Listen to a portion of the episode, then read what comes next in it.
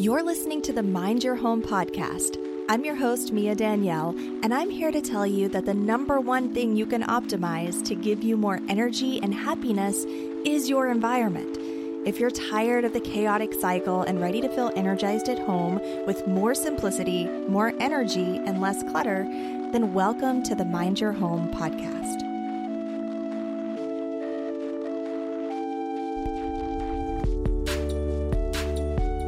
They say that the best transformations happen from the inside out, and I definitely think that our home environment is no exception to that.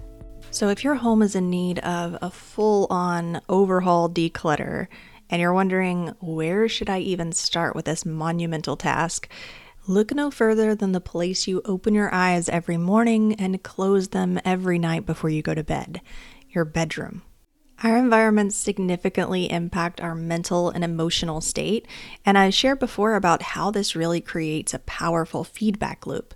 So, when I say the best transformations happen from the inside out, I'm not only talking about making a transformation in a place that's the most personally related to you, which I do believe your bedroom is, but also in a place that's going to be the most powerful feedback loop for you. Your bedroom is your sanctuary. It holds your deepest, darkest secrets, your dreams.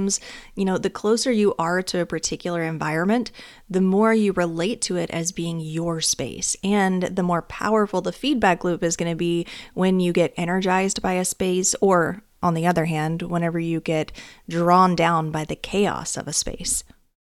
This feedback loop is essentially that your mind leads to an emotion, and that emotion leads you to take an action. That action then results in your environment, and then your environment in turn impacts your mind. I have other videos that talk about the psychological effects of clutter.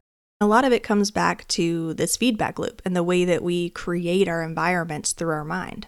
So, the best transformations happen from within, but also your bedroom in particular sets the tone for your day. This is, again, the last thing that you see when you close your eyes every night, and it's the first thing that you see when you open them in the morning. It's going to contribute to you either waking up feeling not very well rested, tripping over things on the way to your closet, stumping your toe, and getting in a bad mood before you even go digging through all of the masses of crammed and wadded up clothes in your closet or opening your eyes with clarity and motivation and making your way over to the closet to know exactly what to wear, exactly where everything is, and that it all fits perfectly, and being able to go about your day feeling put together. When you invest time into optimizing this starting point for your day, that's going to impact your day. If you really optimize your space to be the happiest, most connected, most energizing space in your home, you're going to carry that energy throughout the rest of your day, every day.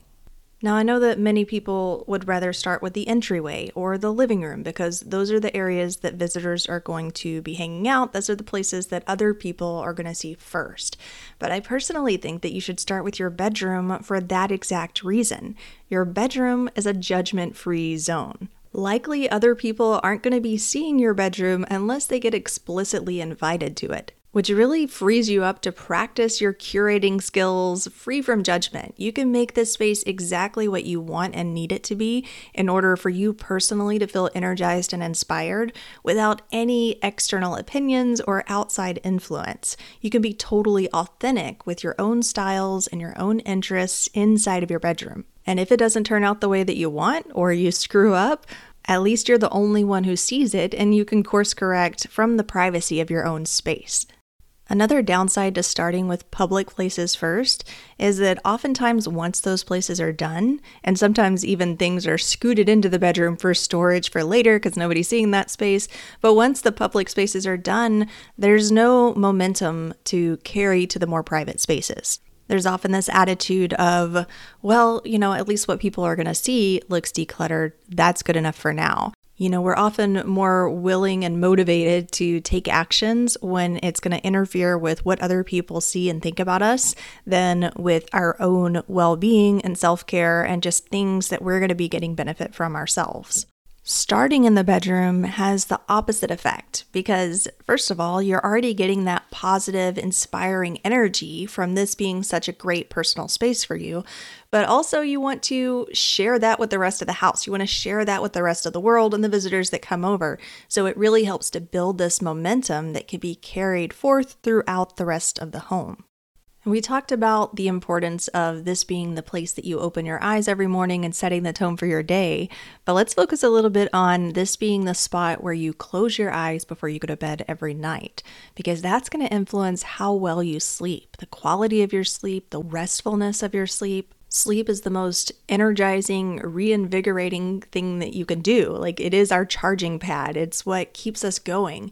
And so, when you can increase the quality of that sleep by having a peaceful Zen space that really calms you and encourages you to rest versus, you know, like coming in, shoving things out of the way and crashing, which has a very different connotation and, and vibe in my mind you're just going to feel better. Your quality of life is going to be improved, and that's going to impact how you feel the next day, further impacting the energy and the vibe and the positivity that you carry throughout the day, throughout your interactions with other people. It's a layered process. You know, when you can layer the benefits of anything, then you amplify the results and the return of time invested in creating that space. And I believe that that's what your bedroom is. It's a, an investment that gives you back more than what you put in. I have some worksheets that are dedicated to the bedroom, the first place to declutter, over in my free resource library that I recommend you go snag if you haven't already. We're constantly adding new freebies over to the library, so be sure to check it out. You can see that at miadanielle.com forward slash freebies or by using the link down in the description. Hopefully, you got a little bit of inspiration to do something amazing with your bedroom.